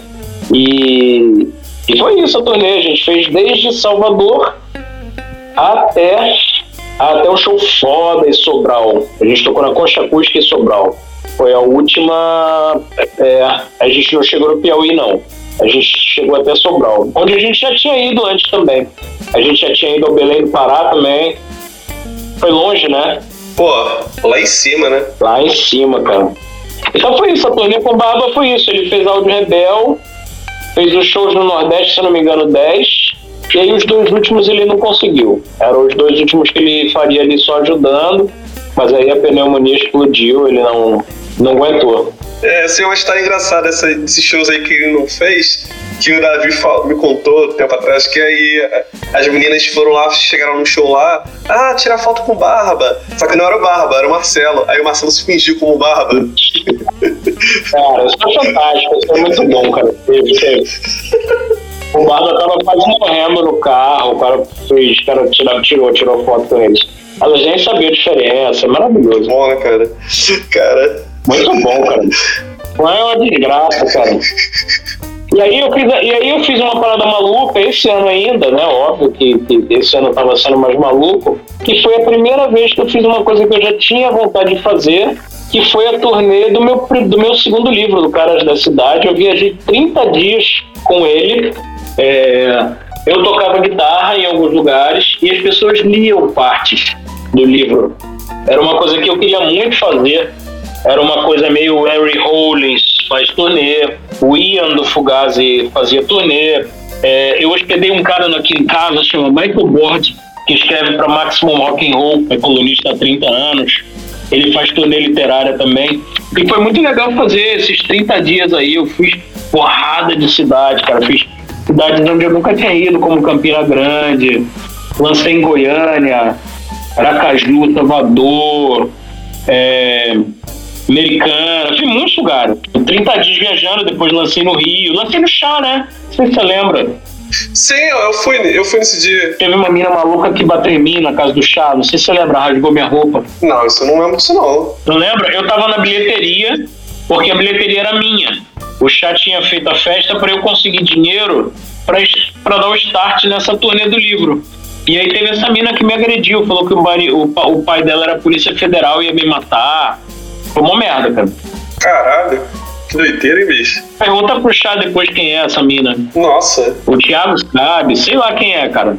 Isso tem 13 anos, eu não faço ideia de quem seja mais, ainda bem. Pô, era maneiro essa época ir lá na casa do chá, o quintalzão. Era maneiro demais, cara. Era legal demais. Pô, era maneiro. Eu fui em vários shows lá e festa. E essa, essa, essa festa, cara, essa festa me ajudou demais.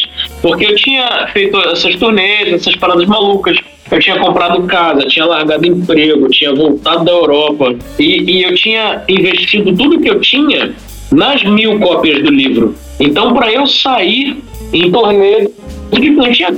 Então a gente fez essa festa na casa do chá, que eu não me lembro bem, cara. Eu acho que eu vendi por volta de uns 40 livros nesse dia, porque você entrava e ganhava um livro, eu acho que era isso.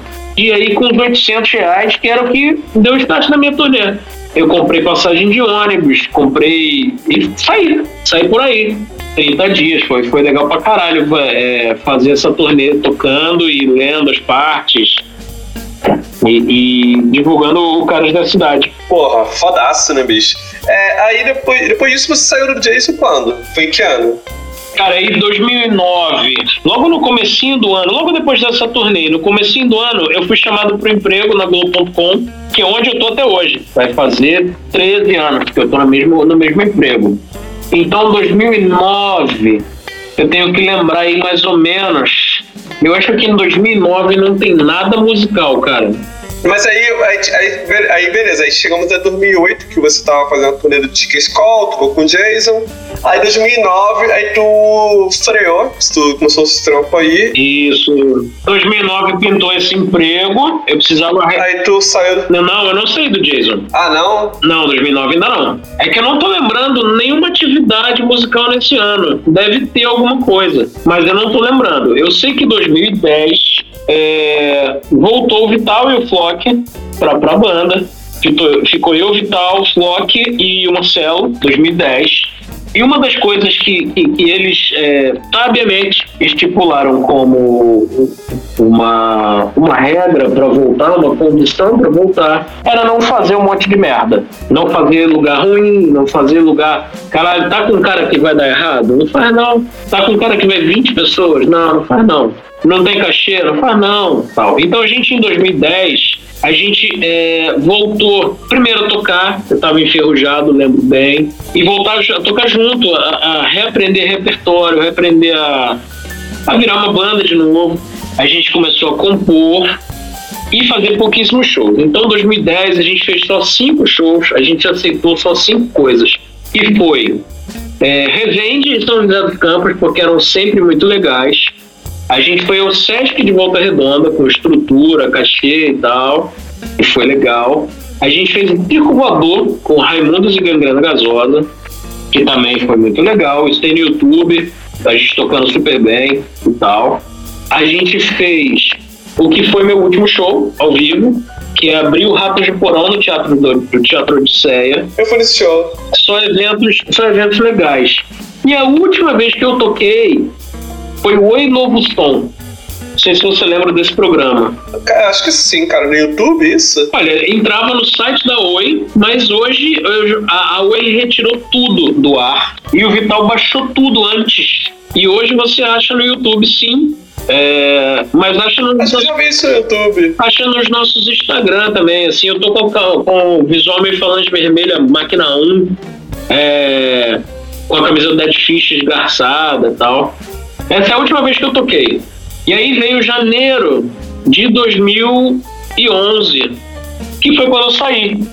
É, em 2010 eu já não estava muito bem com a cabeça ali, não estava mais feliz de ensaiar, não estava mais feliz de estar. Ia para o ensaio já pensando no que eu ia fazer depois. É, e aí foi quando eu falei pro Valcimar que eu saí muito mal. Eu saí num, lugar bebendo, mandei um SMS pros três, que na época era SMS. E quando eu acordei muito louco, eu falei, putz, acho que eu saí da banda. Aí eu abri o telefone e falei, ih, saí da banda, mano. Nem lembrava. E aí rolou-se um, um período ruim em que saíram matérias dizendo que a banda tinha acabado e tal, só que não fui eu que falei isso, jamais. E eles achavam que eu tinha falado, que a banda acabou porque eu saí e tal. Até que se, se, se contornou isso, eu saí pronto. Eles começaram a compor um disco novo, que, que virou o EP, o Obtuso, né, como um trio. O Marcelo e o Flock gravaram as guitarras. Eu fiquei seis meses sem tocar. A guitarra nem na minha casa tava. Eu tava na casa do Flock por algum motivo. Acho que eu deixei depois do ensaio. Ele morava super perto. A gente sabe em Botafogo na época. E eu fiquei um tempão sem tocar. E aí fui fazer meus discos. É, achei que não iria tocar mais. Decidi não tocar ao vivo. Sigo até hoje. Pouquíssimas coisas assim. Uma música aqui, uma música ali. Duas músicas no programa de TV do Fábio Brasil. Mas show mesmo eu nunca mais fiz. Tem, tem 10 anos que eu não toco. E, e sigo, sigo igual, tá tudo bem. E fui fazendo os. é, fui fazendo os discos, né? Eu lembro do seu primeiro disco, que eu lembro que. é, que você fez o- os instrumentais todos e mandou pros amigos, né? Pra galera gravar. Isso, cada, cada música tem um vocal, cada música. Isso. é, todas as músicas tem o guitarrista do Recife, que é o Gomão. O Davi gravou também? O Davi gravou. O Davi é o baixista das, das 12 faixas. Ah, sim. Pô, tem uma. A minha, acho que a minha faixa favorita, cara, desse disco é uma, uma mina lá, de, lá da, do Vale do Paraíba, acho que é a Ive. De Resende, de Resende, a Ive, né? Ive. Cara, essa, essa faixa é incrível. Linda, né? Linda, né? Acho muito foda. Da- É linda, linda. Ela canta muito, mano. Ela é demais, cara. Ela canta muito também. Gostaria de fazer um podcast à parte sobre ela, mas, mas melhor não. infelizmente, cara, infelizmente, a minha opinião é que é uma mina, talvez, das que a gente conhece, conviveu, com o maior talento e que jogou a carreira fora. Acho que é uma cantora que, que não tem parecida, que não, é uma mina foda e que tomou as decisões dela, como eu tomo as minhas, que a gente depois descobre se é errado, se é certo. Cada um toma as suas, né? E eu acho uma pena. Acho que é uma mina que era pra estar aí. Era pra estar aí. Sim, sim. Mas. Mas foi isso, eu não esperava fazer um disco. Eu não saí do Jason pra fazer um disco. É... Mas deu uma repercussão, né? Esse primeiro disco deu uma repercussão. Cara, deu. Foi bem legal. Tem milhares de plays, se você somar SoundCloud, Bandcamp, Spotify, YouTube. Eu lancei clipes. Foi bem, bem legal, cara. Depois eu fiz o Superfícies, que é o livro que tem o disco dentro, com 21 faixas novas. Também é um disco lindíssimo. É bem legal, esse, esse livro é bem bonito, cara. Eu acho tudo muito bonito aí. Acho que o disco é muito bonito também. É... E essas coisas foram acontecendo. De eu lançar, lancei meu quarto disco agora na pandemia. É... Tá só no Bandcamp, né? Chama Iwi. É... E tá aí, sei lá, talvez eu tivesse que falar de cada um dos discos, mas o terceiro disco é o Sombras, novamente é o, é o Davi nas 10 faixas, e é o Barba do Los Hermanos, é um outro grande presente. É linda a participação dele, as, as baterias dele são lindas no disco. É, quem puder ouvir, tá em todas as plataformas, etc. Esse, esse saiu em cassete, não saiu? Saiu em cassete, lindíssimo. Tenho aqui algumas cópias ainda para vender. Ele saiu com 78 cópias. Seria uma outra longa história por que saiu com essa tiragem estranha. Mas ele saiu com cópias em azul e em amarelo. Essas copinhas azul eu não tenho mais, só tenho para vender em amarelo. Que também é lindíssimo, em alto relevo, é, é feita na Polisson, é a fábrica do Rafael. Cara, mesmo, meu, meus cassetes, né, eles têm o mesmo nível do Arctic Monkeys, que eles lançaram no Brasil, da Pit, do, do sabe, do Planet Rap. É, é, é gravado, é, é, é mesma qualidade, assim, é, é lindo o cassete, lindo, lindo. Qual o outro que saiu em cassete mesmo? O primeiro, o Tempos. Pode crer. Esse é bem mais punk, porque é, não existia essa fábrica no Brasil, e, e, quem fazia era uma brasileira que morava em Buenos Aires. Ela era batera de uma banda do Farofa do Garage Fãs. É, Cara, eu tô ligado, isso aí é, é, fita preta, faixa preta, uma coisa assim, né? Fita preta, faixa preta, é, é por isso aí. Essa, essa, essa menina que, que fabricou pra mim em Buenos Aires nos 50 tempos e os 50 Odeia Eu. Né? O primeiro disco do Jason saiu em cassete também. É, esses são ambos, ambos esgotados, não tenho, né, como, como, como eu disse lá no começo, eu não tenho nem a minha, a minha cópia, não, não guardo, né? E, e o Tempos saiu. É, o Tempos saiu em cassete, o, o Sombras saiu em cassete, quer dizer. E, e é o Barba na bateria, é um disco lindíssimo também. Acho, tô, tô bem feliz de ter feito para todos eles. Assim. Foram discos que foram acontecendo, sabe? Como os livros e tal. E, e aí, agora, esses últimos anos, me, me, me, ficou, me ficou mais fácil fazer disco do que livro. Então já tem seis anos que eu não lanço livro. Mas, mas aí eu, vamos voltar, que eu comprei um, um zine seu lá na, no lançamento do Tributo ao Inédito. É, é o Exo, é, é, é, o livro de fotografia, preto e branco? Não, um zine, é um zine, um zinezinho. Em, é, acho que não é encadernado, não. Acho que. Agora, eu não lembro como é que ele é agora. Sei que eu comprei um zine seu lá, tá até lá em casa, mas acho que ele é encadernado não, ele. Olha, o meu último, o meu último fanzine, ele era cozinho. Era, era grampeado, não é isso? Grampeado, dobrado ao meio, que eu grampeei aqui em casa. Isso, é isso mesmo. Bem simples, mas bem bonito, eu acho. Mas por que você pensou? Eu achei bonito também, cara. Mas e qual foi a motivação? A ideia desse fanzine não foi minha, foi do Flock. É, a gente estava uma vez na casa dele, é, vasculhando os meus milhares de arquivos, quando ele abriu essa pasta e viu essas fotos todas. Ele falou: Que fotos são essas? Eu falei: ah, São umas fotos que eu tirei preto e branco, com uma câmera analógica na Alemanha. Porra, vamos, vamos usar. Vai. E aí ele falou: Vamos fazer um fanzine.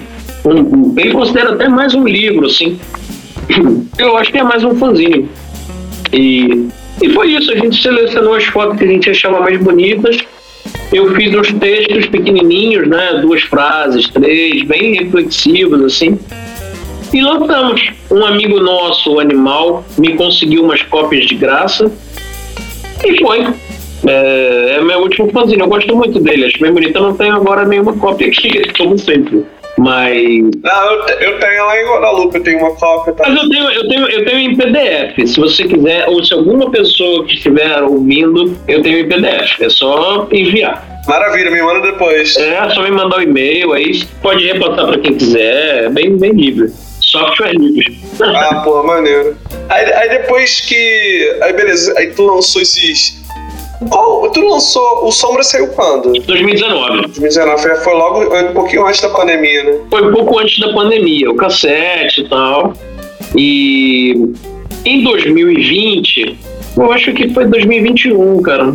Não sei. Mas eu lancei, eu, eu lancei um clipe que eu acho muito legal do Sombras, que é da primeira faixa, Um Tanto de Mim. Que, que é meio que uma, uma mais ou menos, dentro de dois minutos, uma. Fala um pouco da carreira, assim, tipo, da história, sabe? Porque tem flyer, tem foto, tem cartaz. Eu acho bem legal, cara, dá, dá um tanto de mim, que é a música que abre o disco.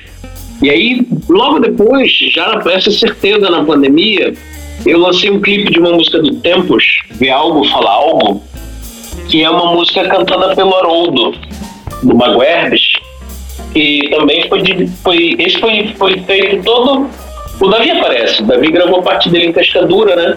Esse, esse foi bem aquele esquemão pandemia. Cada um grava sua parte em casa, a gente edita e tal. Também é bem legal. Então isso você acha fácil no YouTube. E outra coisa, outra coisa interessante que eu fiz em 2020, dentro do, do, do possível caos, foi gravar aqui em casa cenas e eu apareço nos clipes de outras pessoas. Então você pode me, me ver no clipe do Questions, de São Paulo, no clipe do Rai, de Sorocaba, no clipe do Replicantes de Porto Alegre.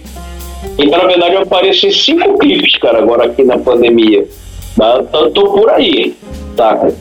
É, e lancei o, o disco novo, né, cara? O, que eu acho que é o grande lance da pandemia, que é o Piuí. Eu tava ouvindo esses dias, cara, semana passada de novo. É um disco bem maluco, né? Com as, com as, com as paradas eletrônicas e tal. Ficou piroca, só ficou piroca, ficou piroca. É, cara, esse disco é bem maluco, cara. Eu, sabe como é que eu comecei? Quando? 2007, cara, que é do Verbase.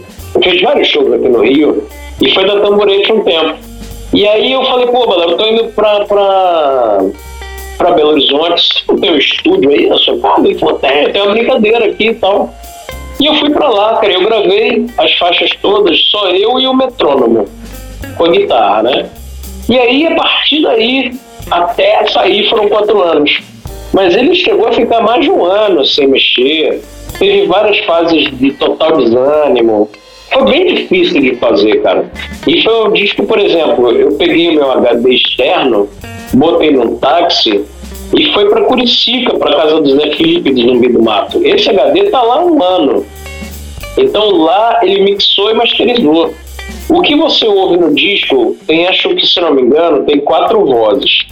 Era um disco que teria oito ou nove. Tem pandemia. Claro que assim, a gente ia testar se ia funcionar, se não ia. Mas essas quatro vozes, cara, são feitas no WhatsApp. Entendeu? Eu gravava aqui, falou pro Zé, Zé, ó, joga dentro dessa faixa, da faixa 5, faixa tal. Aí eu vou te dizer se tá bom ou tal. Foi feito bem maluco, cara. Mas ele tem partes gravadas em São Paulo, tem parte gravada em Ilba, tem partes gravadas no Rio, em Curicica, na Vila da Penha, é todo maluco, cara. E, e, por enquanto ele tá só no Bandcamp. A gente tá conversando aí com o Chiado para ver se sai no, nas plataformas, mas uma hora sai também, não é muito prioridade, assim. Ah, mas deveria sair, cara. Mas eu tava ouvindo esses dias. Mas quem quiser ouvir, vai lá, leonardopanco.bandcamp.com e deixa a faixa tocar até o final pra ficar verdinho. Porque eu achei tão triste quando eu olho lá, tudo amarelo e vermelho, tipo, o negócio chato e não chegou até o final. Ah.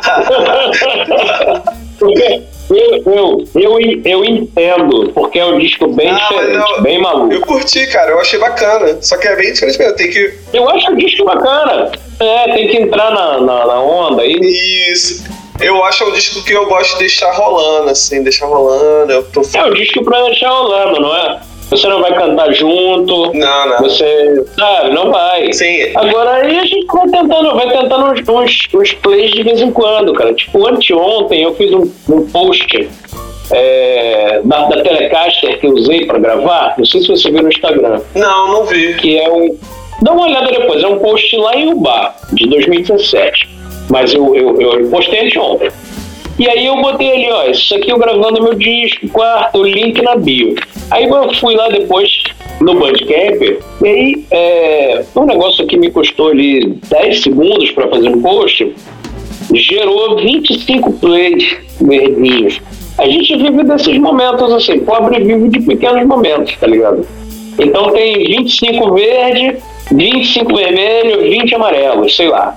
Gente que pulou, gente que achou chato parou no meio, e 25 plays inteiros. Então vamos viver dos 25 inteiros. É isso que a gente tenta se convencer, ainda mais para um disco difícil, e que tá rolando, sabe? Tá claro que tá, pô. Tá indo, tá indo. O SoundCloud, cara, eu fui ver o SoundCloud essa semana, que é, só tem o primeiro disco, né? Eu tô vendo se eu consigo saber como é que bota os outros discos lá. Mas tem 14 mil plays, cara, do, do, primeiro disco. Eu não esperava que tinha tanto play, cara. Mas aqui esse teve uma repercussão grande, né? Na época, acho que bem maior que dos outros. Pois é, na época, cara, maior, maior, porque tem os livros, eu acho, eu acho, isso é uma teoria, que eu acho que os discos e os livros meus, eles acabam acompanhando uma coisa assim, caralho, eu posso lançar um livro, que maneiro. Ah, eu posso lançar um segundo. Puta, eu posso lançar um terceiro, tá? Ah, caralho, lançou um quarto, saco. Não sei. Eu acho que talvez seja um pouco isso. O primeirão. Eu acho que não. Eu acho que. É, pode ser, pode ser, pode mas eu ser, acho que é mais.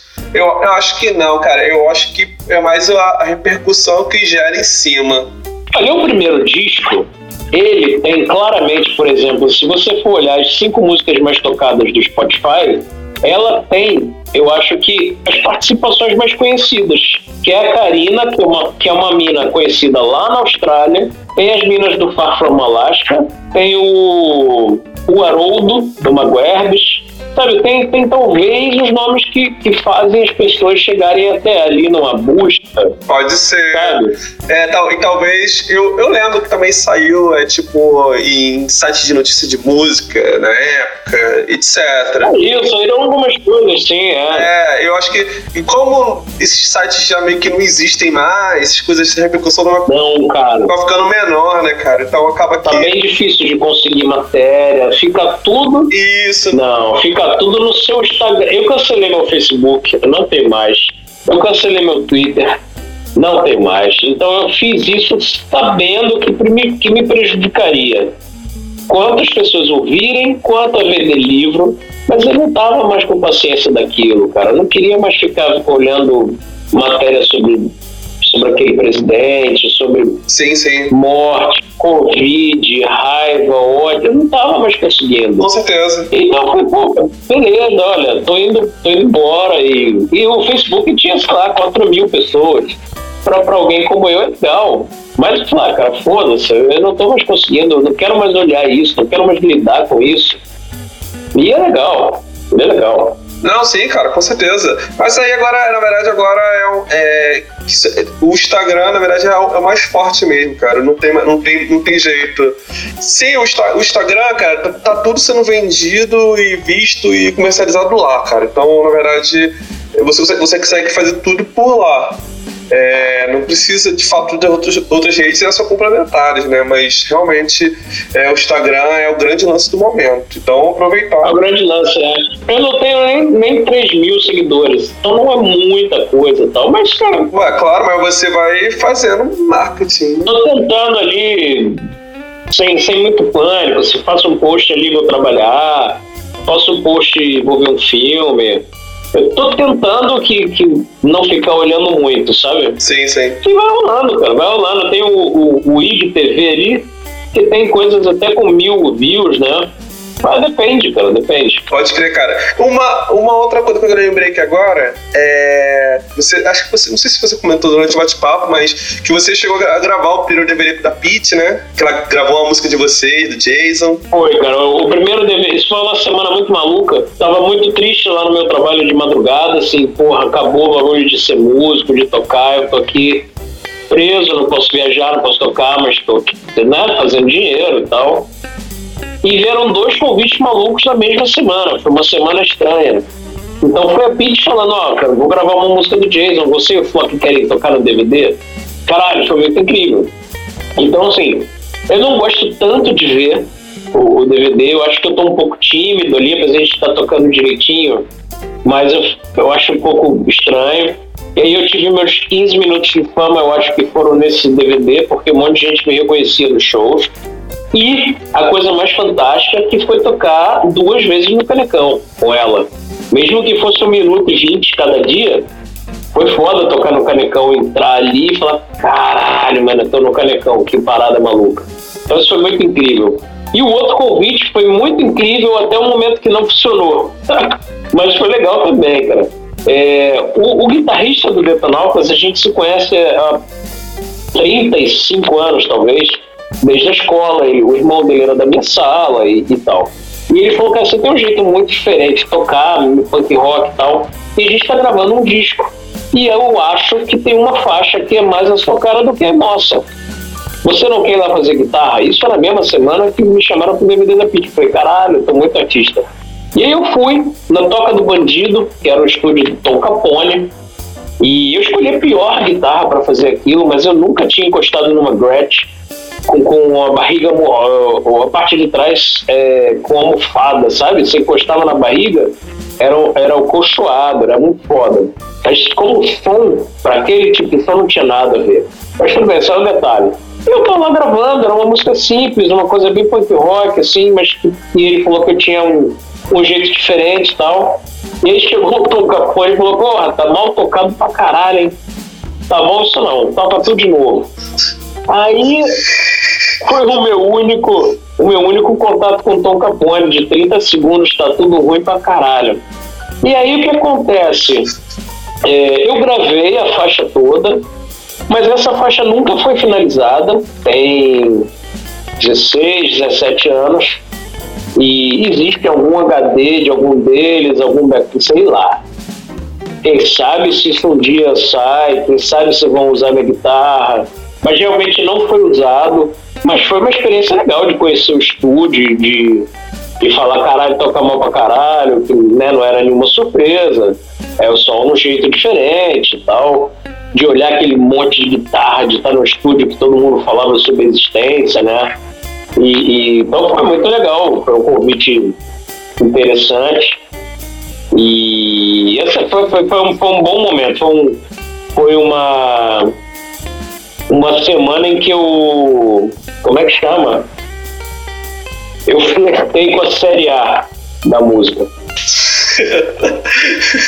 o, Davi, o Davi falou quando vocês estavam. Quando a, a Pit estourou, né? Que aí vocês fizeram shows nas lonas culturais, vocês foram convidados a tocar, uma coisa assim, né? A gente abriu, foi um dos mais fodas, cara. A gente abriu a lona de Realengo.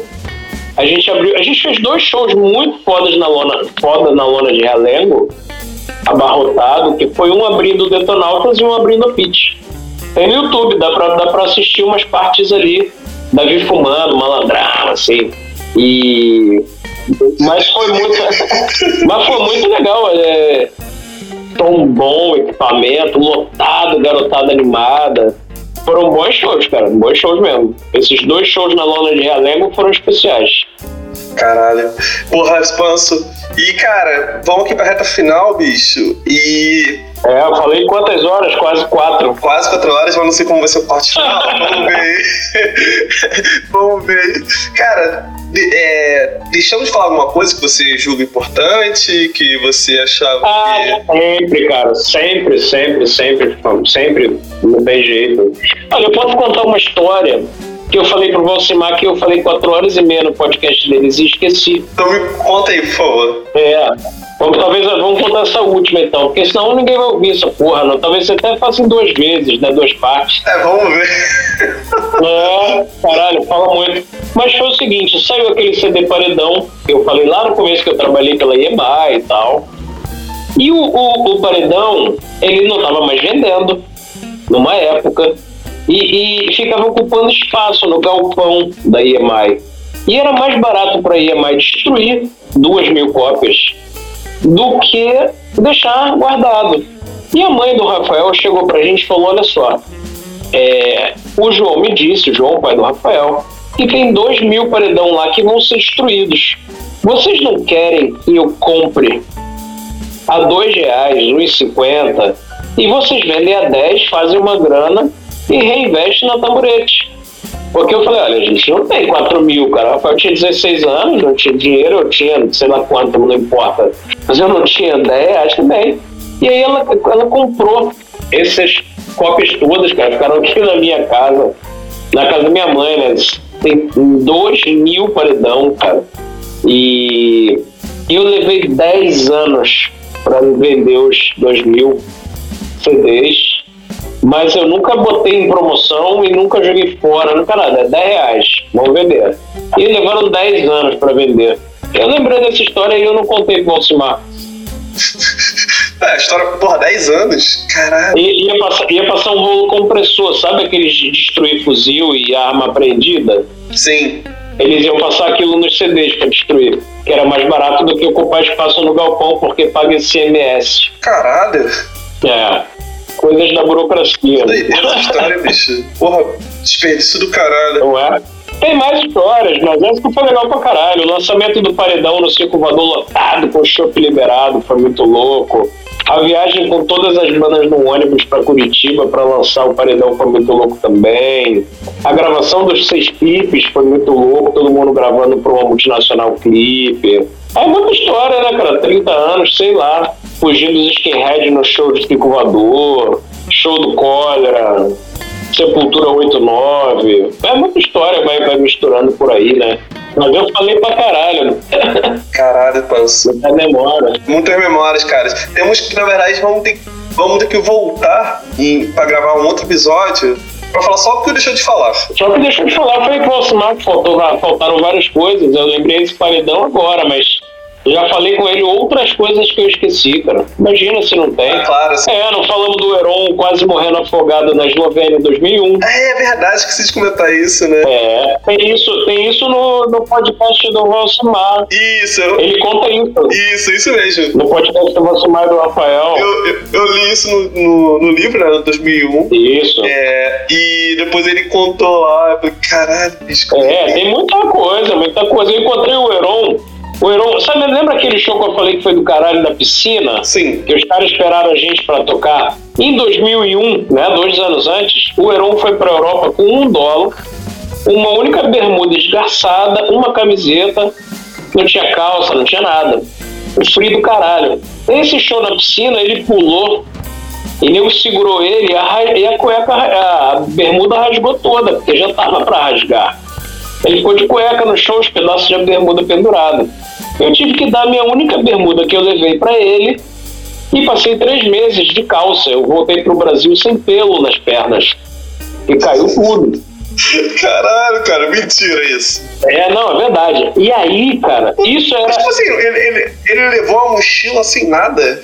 Ou, ou não levou a mochila? Sem nada, sem era maluco, porra. Caralho. Aí ele levou, levou, levou a mochila. Tinha uma cara. Não tinha nada, sei lá, mano. Pergunta pra ele, não tinha porra nenhuma. Ele levou um dólar da sorte, igual o Pato Donald, igual o tio Patinhas. Caralho. Aí chegou, cara. Isso foi em março que rasgaram a bermuda dele, que estava destruída. Ele botou a minha. A gente voltou pro Brasil em junho. Em agosto, eu encontrei com ele na Uruguaiana, ele e o pai dele. Aaron, essa bermuda aí não é minha? É, porra. Essa bermuda era roxa, como é que ela tá preta? Ah, é que eu não lavo há cinco meses. Caralho. Caralho, meu irmão. Então era isso aí, cara. Eu entreguei a bermuda pra ele em março, eu encontrei ele em agosto, ele tava com a mesma bermuda, mano. Caralho, malandro. Aí já é um nível já muito doido, né? É, mas é assim que se vive nos squats, pelo visto. Era um efeito pra isso, cara. Sobrevive a qualquer praga. Porra, é foda, maluco do caralho. Cara, que doideira, né, bicho? Puta merda, hein? Doideira, doideira. Caralho. E ele canta no meu primeiro disco também. Ele faz uns berros muito doidos. Vou te marcar no vídeo que ele tá cantando lá no Instagram. Ele quase desmaiou que deu o teto preto. Caralho, imagina. Porra, não, o Heron eu achei, porra, super palco. Eu acho que ele manda bem também para vocal. Mas é piroca, né? Pra caralho, pra caralho, mas ele é maluco. É, é o Heron, é o né, cara? Você tem que gostar e levar em frente, que nem um monte de gente maluca aí. E vai, tá tranquilaço. Caralho, então. Então, porra, Panso, então é isso, bicho. Muito obrigado pelo seu tempo. Obrigado demais, cara. Meu tempo é um prazer falar esse tempo todo maluco, que ver quem vai ouvir isso tudo. Não, vão ter que De ouvir. repente, duas partes fica mais Vamos ver, fácil. vamos ver como vai ser essa distribuição. É, pensa aí, pensa aí. O que você quiser tá feito. E um prazer estar aqui. Obrigado pelo convite. Se quiser lá, de repente, chamar algum, alguém do Jason pra falar algumas coisas que eu não falei, que tem mais a ver com eles, né? É legal também. Não, com certeza. Tu deu. Tu tinha me dado uma ideia e eu quero falar com eles, cara. Tá, pô, provavelmente até com, com o Vital, que tem também outras bandas também, super interessante né, pra falar. É, ele tá, tá preparando o disco novo do Matanza Inc., né? Ele tá postando as fotos. Isso. Eu já sabia que ia rolar, mas agora que ele tá postando as fotos, pode falar, né? Sim, sim, eu vi, vi lá. É, pois ele já teve no style. Não, pô, su- super foda. Super foda. E o Vital fez umas coisas muito maiores que a gente, assim, também, cara. Tipo, tocou pra 30 mil pessoas em São Paulo, é, assinou com gravadora grande. Tem muita história pra contar também, né, cara? Porra, ca- pra caralho. Pra caralho. Pra caralho. Com certeza, com certeza. Chama ele, o Vital Flock tem o prêmio Jabuti também, importantaço da literatura, né? Sim, porra, eu, eu, eu acompanho o Jabuti. Porra, foda, né? Pois é, cara, ele, ele ganhou como melhor capista, se não me engano, tem uns três anos. Ah, Eu sei que ele ganhou um Jabuti, só não sei se não sei, se- não sei do que agora, não lembro. De capista, era um projeto do Brenan, aquele artista do, do- de Pernambuco. Ah, super foda, hein, bicho. Ele é foda, né, cara? É uma caixa que tem quatro livros, cara. Ele trabalhou dois anos pra, pra sobrinha do Brenan. São 1.600 páginas, ele trabalhou infinito. É, vale a pena dar uma olhada. Caralho, super foda. Caralho, valeu então, Panso. Vamos nos falando e. Bom descanso, Panso, e é isso. Então, Matheus, um prazer, tamo aí. Valeu. Até logo. Valeu.